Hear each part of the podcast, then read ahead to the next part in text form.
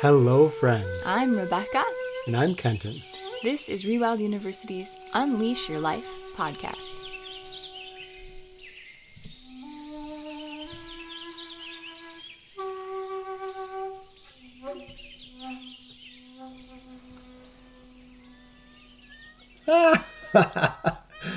oh. yeah. Mm-hmm. Hello?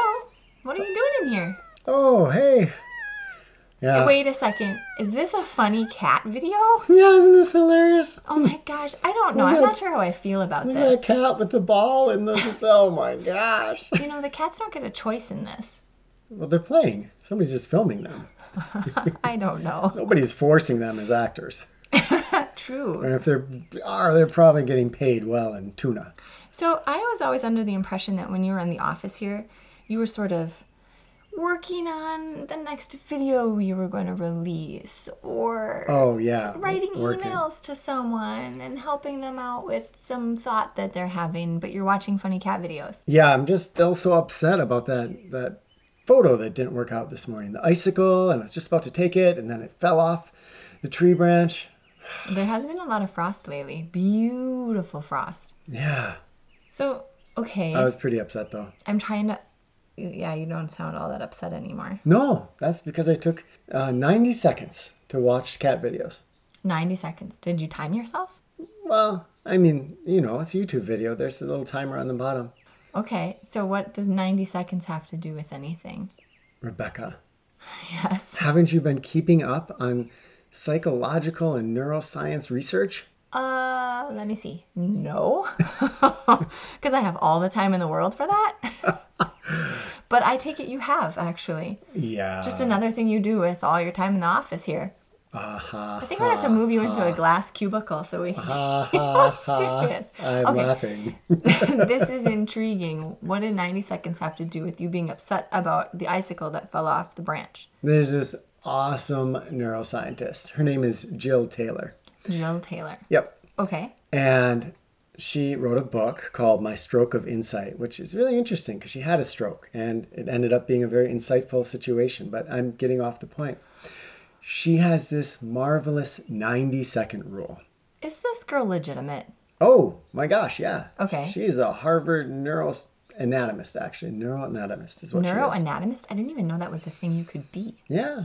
yeah. Wow. So Okay. We're looking at the brain and all the parts of it and how those parts function. And, you know, there's a lot of chemical stuff that goes on in our little, that squishy stuff up there in our head. Hmm. And what she discovered in her research is this 90 second rule, which basically states that for the vast majority of cases, and we have to remember that every human being is a different critter here. Right. And so times can be slightly different, and we don't want to get stuck on 90 seconds. Why not? It's like that movie. Gone in 90 seconds. That was gone I in think- 60 seconds, No, honey. yeah. I, you didn't let me finish. Thanks for making me sound stupid in front of everybody. Can't say I'm always clever, Look, but you're getting upset. Just take 90 seconds. Watch this cat video. Oh, oh my gosh. Oh. no, seriously, this actually does work. Because what happens is that when there is an input into our system, Like an annoyance from you. Exactly, exactly. So an annoyance from me comes into your into your system. So there is a, a process of chemicals getting released. Okay. And these chemicals in your brain, well, well actually, I guess I should go through the whole thing. Okay, go through the whole thing since I'm sitting here listening to you anyway. Maybe other people out there want to hear this too. All right, I'll be more detailed and serious. Okay. My words come into you. In other words, you perceive them.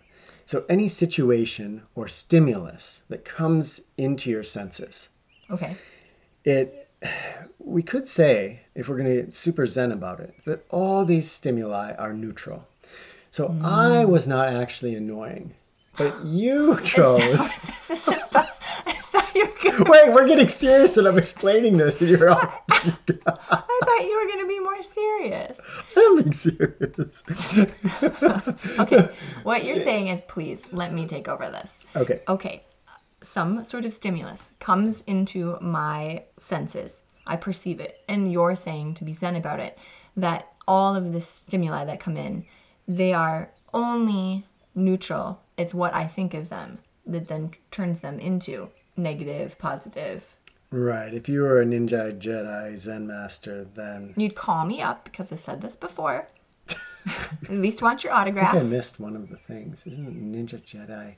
Anyway, Zen has to go in there. yeah, I said Zen. Oh man. so the, these these stimuli come in. They are probably essentially neutral. We might, you know, have to say, um, well, a very sharp pain, Like that. maybe ow, maybe very difficult to perceive as neutral, though the Ninja Jedi Zen masters can even do that. But then, as you say, we attach a thought to it. That was annoying. That wasn't very nice. And as soon as we attach that thought, hmm. some brain chemicals begin to be released. Wow.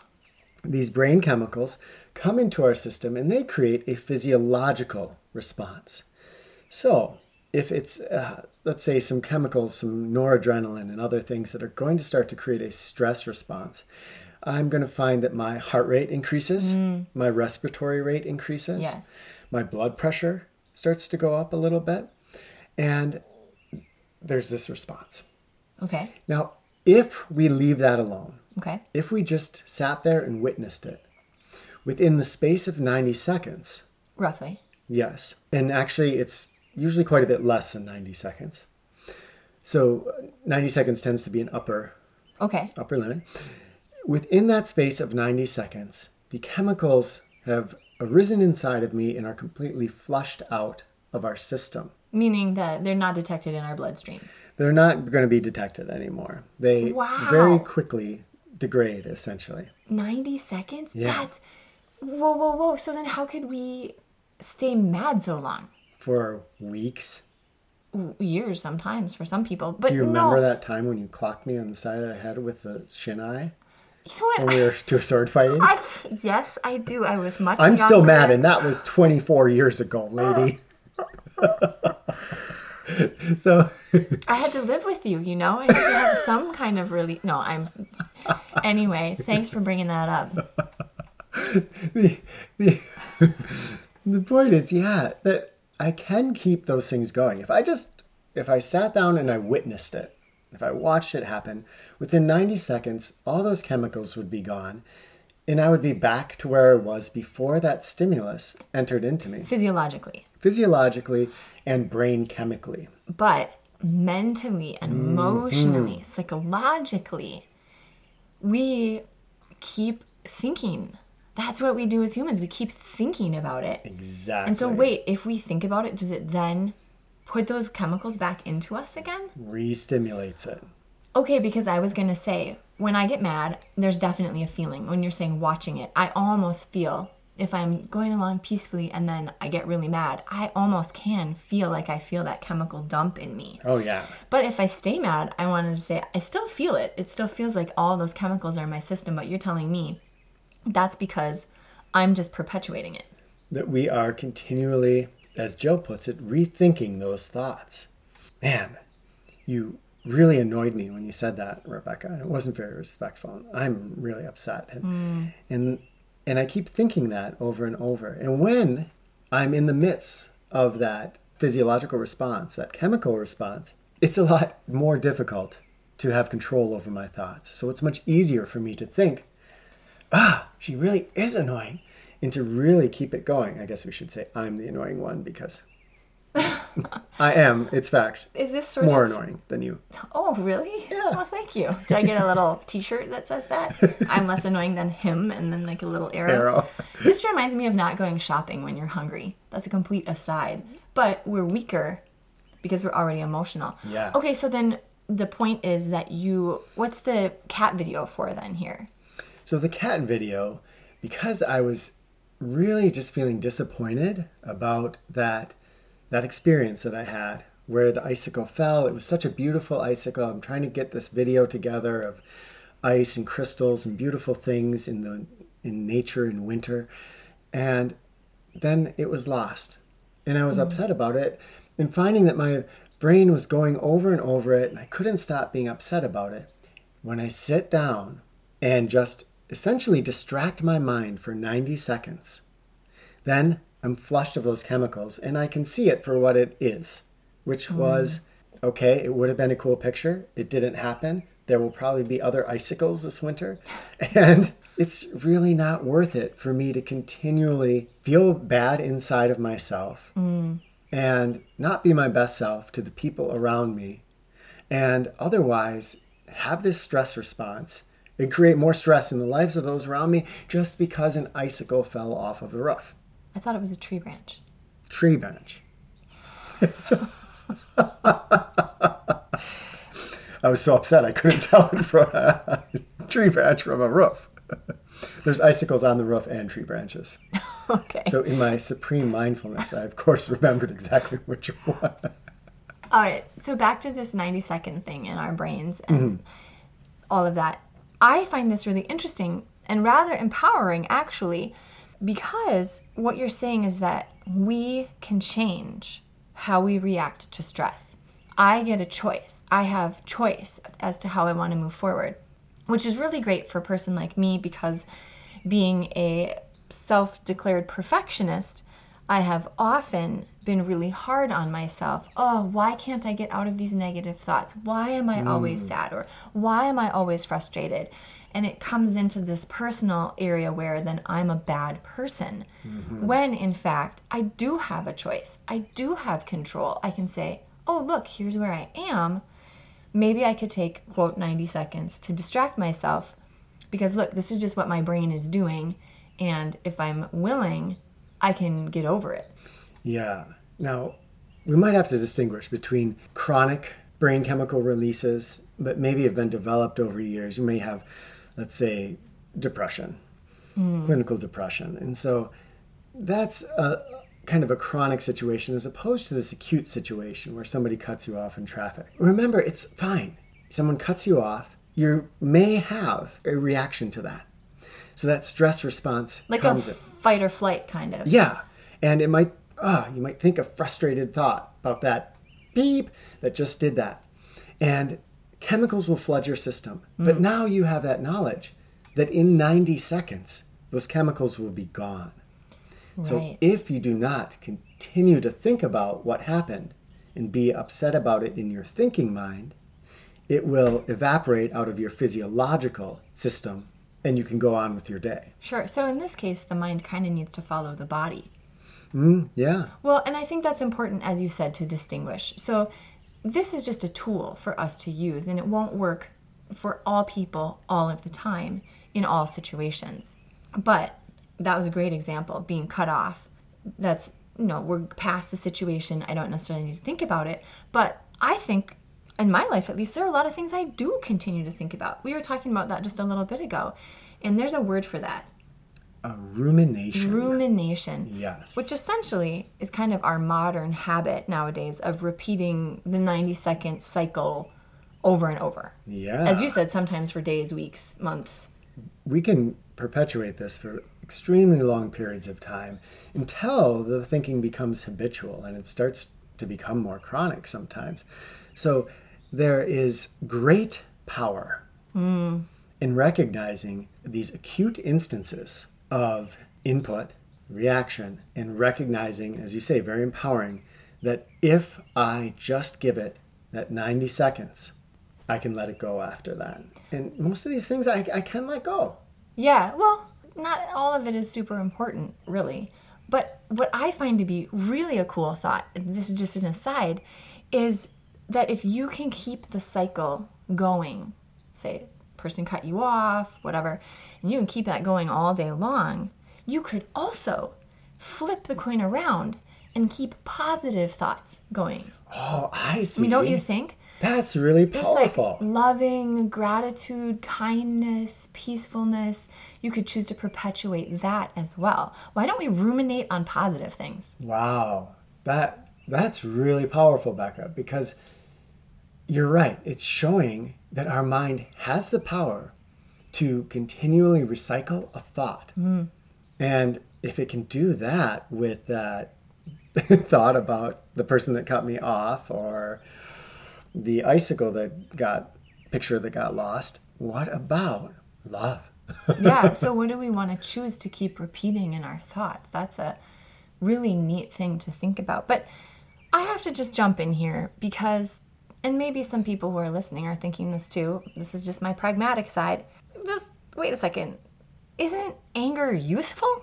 I mean, seriously, there's like that bumper sticker if you're not angry, you're not paying attention, or something like that. I mean, doesn't anger serve a purpose? Well, I think that would have to be a, an episode of its own. But I feel like anger can be a marker. We're, and we're not really talking about anger about big social you know systems here or inequality or whatever. We're talking about these inputs in our life where I might get angry because my child spilled their glass of orange juice on the table. And most of us can probably recognize that that was an accident and it's probably not a very useful place to have anger. So when those inputs are coming in, and our day is filled with them, right? When those are coming in, how am I going to choose to respond to those? And am I going to choose a reaction that perpetuates itself with continued thinking where by the time I get home from work, I am still upset with my child because they were so clumsy and spilled the orange juice. And now I'm also upset with my coworkers and my spouse because I've just been angry all day. Yeah. Okay, well, take the car instance. Okay. If that continues to happen, then we need to make a decision. If I'm constantly getting cut off and I'm upset, well, I might start to take that as there's something wrong with the world. Or in the case of the orange juice, if they continue to spill, my child is clumsy. So in the case of the car, then you'd almost have to decide look, this is such a big deal that maybe I should do something about it besides being angry. Maybe it'd be more useful to start the kind car movement. And then you'd have to change your life around to try to begin this movement and make some changes. Otherwise, I kind of feel like anger in that case isn't really useful, but almost detrimental. Well, I think what you're getting at here is something really important for us all to recognize about the way that our mind works. And that is when it starts to get into a reactive cycle, the thinking mind very much is able to blow things out of proportion. it is able to sweat the small stuff yeah. in gushes. and that is something that if we're not aware of, we will be convinced by the reactive mind. So I was cut off today, and you know what? It happened three times last week, and there is a problem here. and my, my mind isn't going, okay, there's a lot of drivers on the road. I'm on the road for two and a half hours. There's probably you know, 60, 70% chance that I'm going to get cut off in traffic every day. Yeah. That might be a more rational thought. Instead, my mind is thinking, there is an issue. and these people, there's something wrong with people in general. And when that's happening, as you were mentioning there, there I have a choice. The one is that I can just stay perpetually angry. I actually Yes. have three choices and upset about something that really isn't in my control. The other is that I could start that kind car movement. I could say, all right, I recognize this actually is an issue, and I want to apply my life energies towards solving it. The other is to recognize that this isn't something I control, but I don't need to stay angry about it. I can apply that 90 second rule, and then I can cease to be stressed. I can cease to be angry because that stress is detrimental to myself. That stress is detrimental to the people around me. Essentially, it's a lot the same as if I was cutting people off in a car, if I would look at it honestly. Oh, right. You're saying your actions caused by that effect are, in a way, similar. It's a similar thing you're doing to other people. I'm not taking responsibility for the stress inside of me and the stress I'm snapping and snipping mm. at other people. And when I snip at somebody else because I haven't taken responsibility for that stress, I've kind of cut them off. You know, Yeah. I've been a little bit, if I can say, a little bit rude. but that's actually that's really insightful. I think as you were talking about this, one of the things my mind does, kind of my little me mind, is to say, no, anger is important. And if you go do 90 seconds, then this problem is never going to be dealt with. And I think for me at least, it would be important to recognize go do the 90 seconds. If it is truly a problem, if it pops up again and again and again, I can start to see, hey, okay, this is still there. Maybe this actually is a real issue, right? The real issues will continue to be there. But as you were pointing out, if I take the 90 seconds, I stop that rumination, I let my whole body resettle, I'm going to be way better able to deal with it from a more peaceful and less frustrated and angry perspective. So instead of letting the little me mind convince me I shouldn't do it, I should say, okay, little me mind, I understand. The problem will still be there if it's really a problem.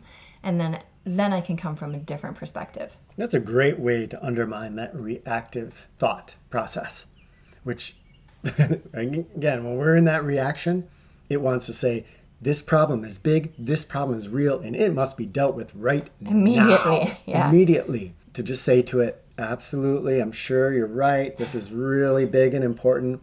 And if it is that big and important, it, that problem will still be here 90 seconds from now. So we've been talking about anger and frustration, being annoyed, but what about disappointment and sadness and other emotions like that, does this 90 seconds work for that too, or only just for being angry?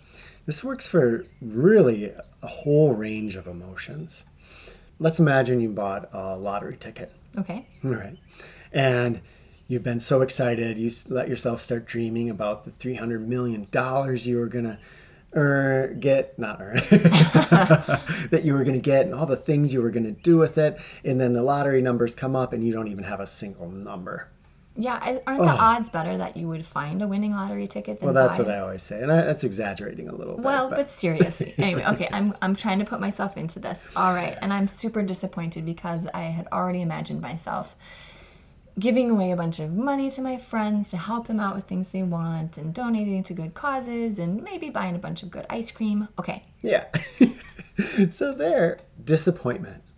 And that disappointment could last. If I had really worked myself up, that could last for days or weeks. As I start to think, ah, oh, my mind starts to, reactive mind starts to take it into new places.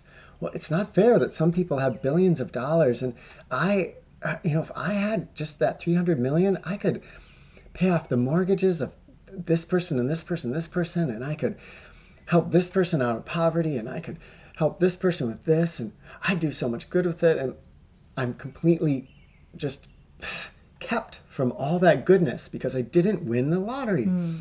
And there, my mind can take it into these strange directions. Total rumination. Total rumination. Or I can realize that maybe that energy is not very productive. I can use the 90 second rule and then move on to more productive things in my life. Well, and if it does keep popping up week after week, oh, I should maybe buy another lottery ticket. Maybe I'd win this time. Or, gosh, I wish I would have. Obviously, it's like what we were just talking about. Then maybe there's something you need to examine. I need to examine that because I'm the one that's doing it in this case. I need to examine in my life. Maybe I'm feeling powerless in helping other people. And I could look and say, wait, there's other ways to help people besides giving them money. You know, that might be something I need mm. to evaluate and say, I'm having some unhappiness because I feel powerless to help other people. Yeah. So yeah. that is a place where either A, you can kind of let it go and realize, oh, pff, what was I thinking with the lottery anyway? Or you can see over time this keeps coming up and do a little bit of looking into your own, you know, life and issues. Yeah. But this isn't to say I mean, this isn't going to take the place of actual grief. You know, if your grandmother passes away, you were super close, we need some time for that. Or you had a really meaningful, loving relationship and it's ended for whatever reason. A 90 second cat video might cheer you up for a little bit, but there are real feelings that need to get worked through. Yeah, but you know, with long term established things like that, then there's going to be a whole lot of emotions that are wrapped up in it. So that again, this 90 second rule really isn't applying to, for instance, that grief for someone that you've lost or, or that grief of, of a lost relationship. It is applying towards these acute instances of inputs that when we step back and from a really rational standpoint can look at it, we can say, this is not a good use of my energy to be stressed out about this or that thing that I have no control over and that really doesn't impact my life that much. Sure. So essentially, this is a great way for us to identify our reactive little me mind and then recognize the response that we're having this uh, 90 seconds of chemicals and things Mm-hmm. coming through us. That's a signal to us in a way. Mm. So we don't necessarily have to be like, ah, this is happening to me, but we can say, oh, look it, I'm getting angry or I'm getting disappointed. And we can see that that's a signal something's going on. And we can take the time to let our physiology settle down and our mind settle down. And then after that, we can reassess. That's where mindfulness is so powerful because, as you know, we've shifted from, oh, I'm getting frustrated again, and thinking, ah, because this happens to me, and then I'm frustrated for the whole day. And, and instead, we go, oh, I'm frustrated again. I know that this has a 90 second lifespan. Yes. And am I going to choose to take it for another 90 seconds after that? And if I do, you know, I rethought it, eh, that's only going to last for 90 seconds. So I keep having these this choice and this ability to shift it. So so different when we become a little bit educated through our own mindfulness practice because the neuroscientists have found this out. I mean, we've had Jill Taylor luckily doing Yeah. brain scans and measuring brain chemicals so we can see that there is the physical processes behind it. But this is also something that people discover through mindfulness. And if you are very aware of your mindfulness, you'll notice that, oh, when I have a response, a reaction, and I witness it and I observe it, it doesn't last very long. Mm-hmm. Boy, it's gone in about a minute, a little bit longer than a minute. Wow. And that teaches us the same thing that the science is now unfolding in front of us. Well, all of this is making me think about stress in our modern culture and our mind and how powerful our minds are. And especially that we are learning that our minds can't actually differentiate real threats from perceived threats.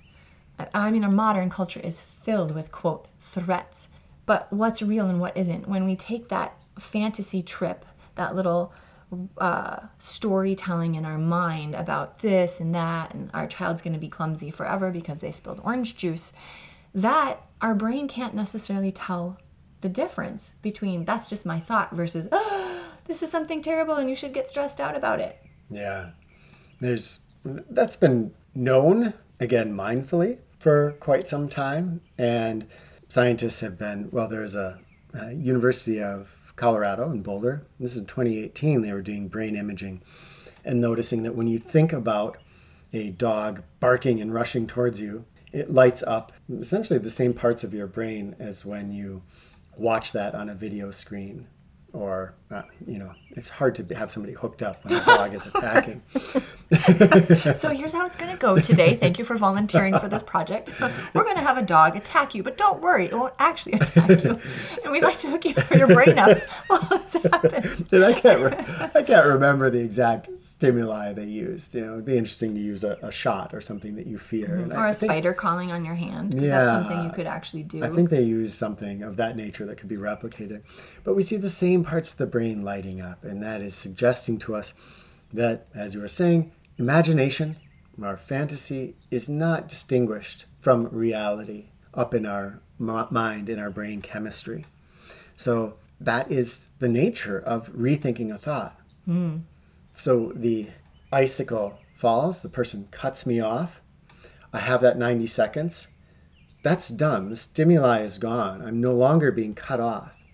But by recycling that thought and being upset about it, essentially I'm using my imagination to get myself cut off, not by that person once, but 30, 40, 50, 60, 70 times in a row. Wow. And if to the brain the same region is lighting up, essentially you are. So that's why it's imperative that we watch funny cat videos for 90 seconds. no, that's not what I mean. But maybe we should go to our action points and talk a little bit about what we can do to help ourselves resettle, to let all of that cycle through our system, and to step out on the other side being a little bit clearer. Yeah. Well, let's jump into it. Well, I have to say what I always say. Say it, baby. Which is time for you to unleash your life. yeah. Woo! So, action point number one then is if you're noticing the stress response or that you're ruminating, try the 90 seconds. How do we do it? How do we do it?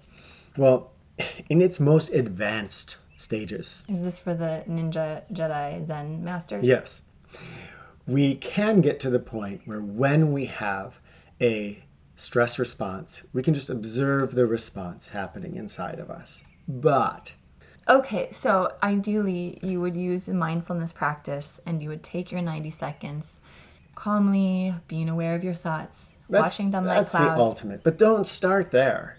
Definitely don't start I'm not going to start there. start with distracting your mind. Because remember, our brain just has to go to a different focus, a different focal point for 90 seconds before we're flushed. That's why a funny cat video, uh, something that is not stressful. Don't tune into the local or the national news network.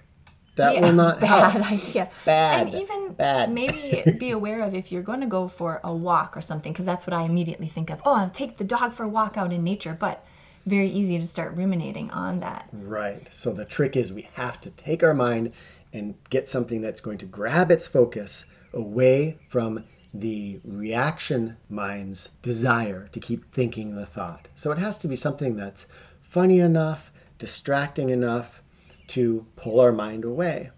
And probably a good gradient would be start with the funny cat video. And of course, it doesn't have to be a funny cat video, but something that grabs your mind that much. Move towards a suggestion of Jill's, which is to watch your watch. Watch your watch. Your clock. So watch the second hand tick by and just count out 90 seconds. And then eventually from there you can move to just observing your mind state. The Ninja Jedi Zen Master level. Yeah. Awesome. And that's it. You just take that 90 seconds, notice how you feel afterwards. And if you take three steps and suddenly you're back in it, do another 90 seconds for a little bit. As we begin this kind of training, your mind will probably definitely jump back into the reaction pool. And you know, after it jumps back in, take another 90 seconds and you will find yourself in that place of calm. So, in a way, this is about training our brains, Yeah, realizing that there are choices. yeah, Wow. So this brings me to action point number two, which is practicing identifying that we are ruminating or things that trigger us. Because you can't know to do 90 seconds if you don't know that you need 90 seconds, right? yeah. We have to remember, and we said this before, but it's so important that we should say it again, that when you are in rumination mode, when your mind is in reaction mode, it is not very able to think clearly. The last thing it's going to want to do is take 90 seconds. And the greatest power of the rumination or the reaction mode of our mind is that it runs on autopilot. It grabs us and just pulls us along. And it does that through being unaware that we're in it, so that we take its thoughts as real and as serious. Yes. I want to just talk about me. Well, Oh, you're so well dressed today, and your hair so glossy. Oh, I, what I meant is that instead of using A, a broad brush here for we all do this, I just want to talk a little bit about what I've noticed for myself and how I can tell that I am in rumination mode or that I have triggered this reaction in myself. And I notice storytelling Mm, definitely happens for me. And how I know that the storytelling is rumination storytelling is that I imagine if I were to say what I was thinking out loud to other people, my friends, for example, I wouldn't want to do it. I would think, Be a little- uh, no, actually, I don't want to share this story because it's way far fetched. But it's funny if you just do it in the secrecy of your own quiet mind, Mm. you can build up elaborate fables, oh, essentially. yeah. So, what is storytelling exactly if people don't know? Well, Just storytelling is the how you mentioned. Okay, this one event happened, my child spilled orange juice. Oh, they did it last week. Oh my goodness, they're clumsy. Oh, but they really want to get into skating. And how are they ever going to be a skater if they're spilling their orange juice all the time? And then that will be terrible because they'll be so disappointed. And what should I do about that? Do you think I should get a movement coach for them? So it takes that one stimulus and it builds a whole narrative out of that one stimulus that is Uh, pretty out of proportion to what. the what. classic example is you get a text on your phone that you can't interpret properly, or you get a, a verbal exchange with someone, and then your mind goes, well, then when they say that, then I'll say this, and then they'll say that, or or wait, if they say that, then I would say this, or Most better of us yet. have probably done that. I mean, come on. I've done that a million times. Like, oh, yeah, well, when I see them, I'm going to tell them about this, or I'm going to text them back this, or whatever it is, without stopping. Right? Our brain just goes on storytelling. So that's one way I know for me that I'm ruminating is that if I were to share my story with someone, it's a pretty incredulous story. nice. Someone might say, you might be overreacting there. But Another thing that I notice is that I have a tendency to generalize when I'm in a place that I'm reacting. Sure. The words always and never come up. Mm. And there's this kind of fog of everything looks bad and everything's against me and it's not my fault, it's your fault. So that's another place where when I have those feelings. And physiologically, I notice a tension. I do notice those. uh, Mostly tension. I'm sure there's some blood pressure raising and things like that. But for me, I feel my muscles get tense, my jaw gets tense, and I feel like I want to snap. Mm. And so that would be good indicators for myself personally that I should take some 90 seconds of something and distract myself. And then, of course, noticing triggers. It's important, for example, if we realize that we're the person who's driving the car and we don't like getting cut off and we know that triggers us to have a reaction, then when I have to drive to work Monday morning in really bad rush hour traffic and I know I'm going to do it, I need to identify that. That triggers me. What can I do going into it to ah. help myself not be triggered? So having pre-awareness that this is probably going to create a, I'm probably going to experience that trigger, that Right. reaction response. Be ready for it, and then you have awareness of it. Oh, here it comes. Yeah, I knew that was going to happen. 90 seconds. Yeah, and what's amazing about that, I've experienced in my own life, is you don't have to crystallize yourself. You don't always have to be the person who has a trigger and gets angry when you're cut off in traffic. Just because you say that's my trigger doesn't mean it will always be that la- that way. I've had things in my life where I say, "Okay, I know going into this experience." And then slowly over time I've trained myself hmm. so that I no longer am triggered by that. And basically, because you went into it with that awareness, that's what created that situation where you were able to retrain your brain. Right. Yeah. Yeah. Wow. Power of awareness. You want to do number 3? Well, that brings up number three, which is something we are very often promoting on this channel, which is a meditation or mindfulness practice. And you may get tired of hearing this, but just have to say it is the cornerstone, the foundation of being able to have mental awareness. And when we have mental awareness, it transforms our entire life experience and the experience of those around us.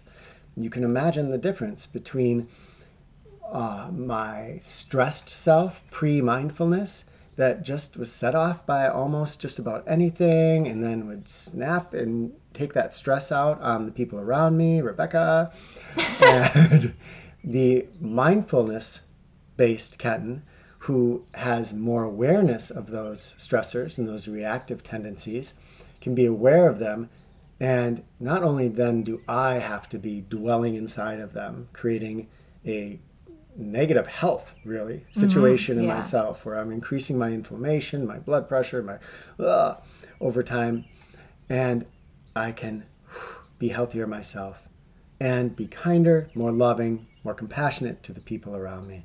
If you are a meditator, add five minutes. The cool thing about meditation is that you can do something as simple as add five minutes to your meditation and you're going to get some extra benefits. Wow. It's just so much fun to talk about this stuff. I love doing these this podcast with you. This has been really fun. Yeah, I'm really grateful for all of you out there who join us in listening to these. And I want to hear from you. We want to hear from you. Try the 90 seconds, or if you already have something, share, share, write in, send us an email, or write in the comments. Uh, you can go to our website and go underneath this episode's page and just share a comment and your thoughts because that's how I learn is from hearing from you. So you're definitely part of the conversation. That's R E W I L D U, rewildu.com. And on there, you can find our contact information so you can get in touch with us. And we love to hear from you. This podcast is also supported by all of our patrons. If you want to help us bring this to you by supporting us through Patreon or PayPal, right on the front page of our website, you scroll down a little bit and you'll find links so that you can help us continue to bring these to you. It is so much fun. Speaking of so much fun, maybe we should go do something else fun for 90 seconds. Oh, wait a second. we need a little longer than that. maybe you should cut that part out. it's not my fault. No, G. Think rated G. Rated G. I don't know if kids are listening to this. Sorry, kids. I mean, sorry, parents who have to explain to your kids. I meant something fun, like maybe make some nice tea or Ooh. go outside and look for another icicle to take a picture of. It's. I'm really excited about that. Wonder if. No, no. I was gonna say. I wonder if the frost video will be up by the time people listen to this, but I don't think so. Okay. I'm gonna probably compose it over the whole winter. We're getting some amazing, beautiful examples of what ice can do in the world. Wow, so beautiful. All right, love to you all. Thank you for being part of this with us, and we will hope we hear from you. Mwah.